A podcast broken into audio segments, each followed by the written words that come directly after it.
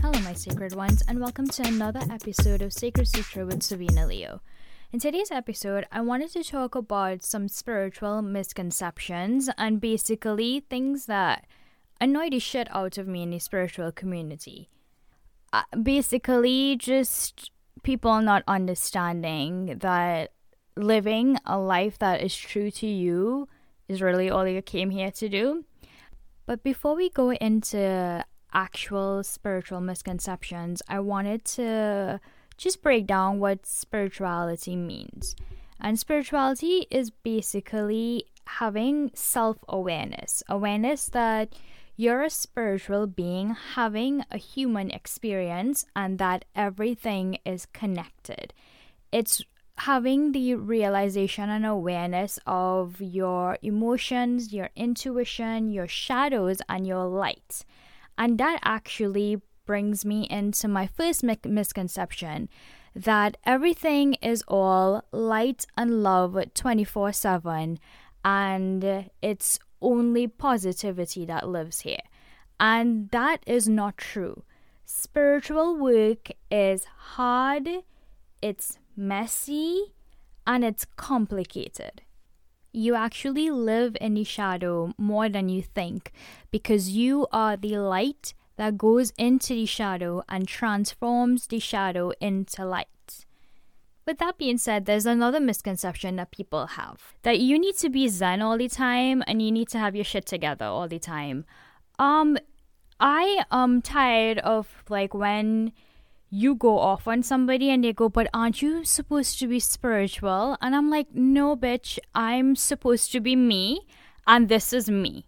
Okay? So if I go off on you because you deserve it, then that doesn't take away my spirituality, my my being.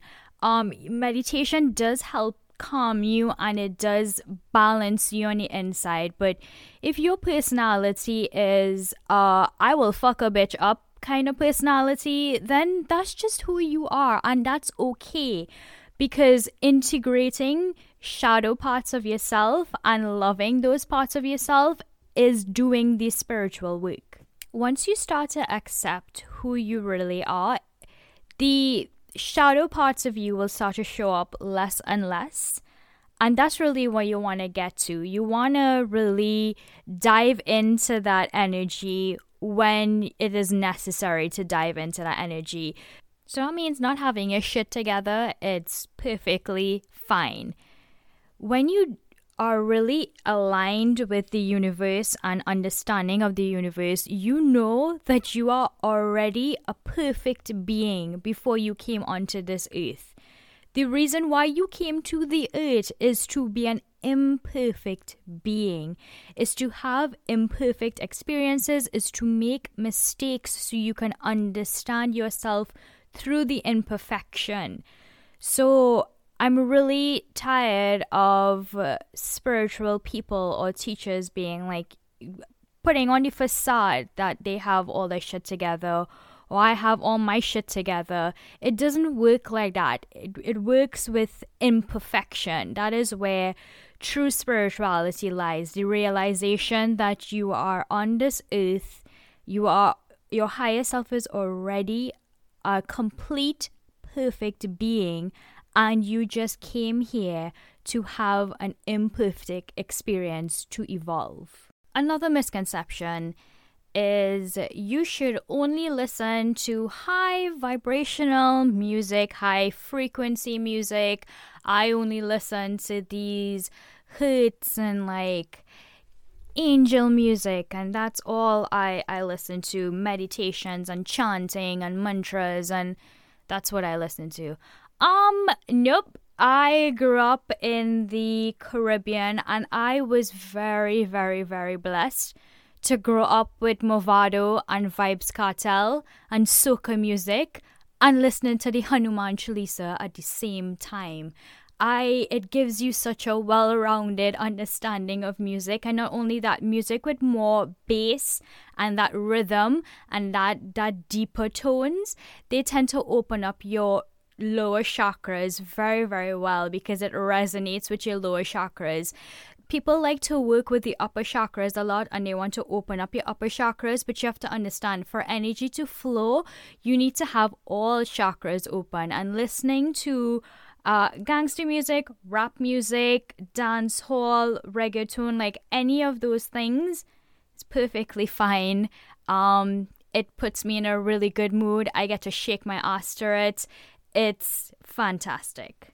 I have a playlist for when I want to whine, and I have a playlist for when I want to be in a high vibrational meditative state. When you're in tuned with your own body and your own knowing, you know, hey, today I feel like I need to shake my ass. I'm going to put on some soca music. Tomorrow I might feel like, hey, I need to ground myself. I'm going to listen to some more spiritual music listen to whatever makes you feel good, feel in tuned, makes your body move because you heal your body through movement. So, whatever makes your body feel a ton of joy, you step into that, you listen to that, you shake your ass to that. Next, I want to talk about medication and vaccinations. Um, there are a lot of people who think that you could meditate away a medical condition, and meditation does help.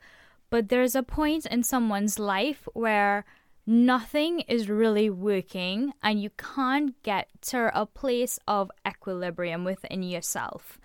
And you can't meditate those issues away. So if you go to a psychiatrist and the psychiatrist says, Hey, I think you could go on some medication, see if it works for you, see if it helps you, and you go on it and it helps you, then more power to you. I think we we think that all these solutions lie in the natural world and a lot a lot of solutions does lie in the natural world, but sometimes you just need a little help from modern day technology, and that's okay. Whatever helps you, you do that thing.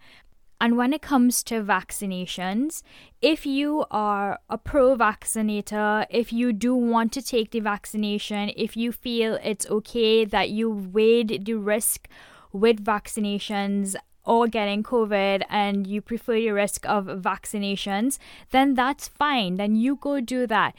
There is no rule in a book that says you have to be this one way, you have to follow the crowd in this way. It is what makes you feel safe, you feel comfortable, and if you want to do that, then you should go do it.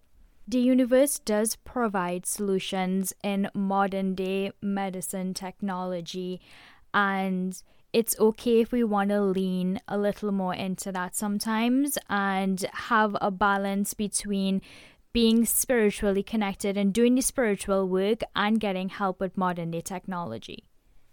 I guess my point for all of this is do what feels right to you and don't follow other people because you feel like they're a thought leader in that area.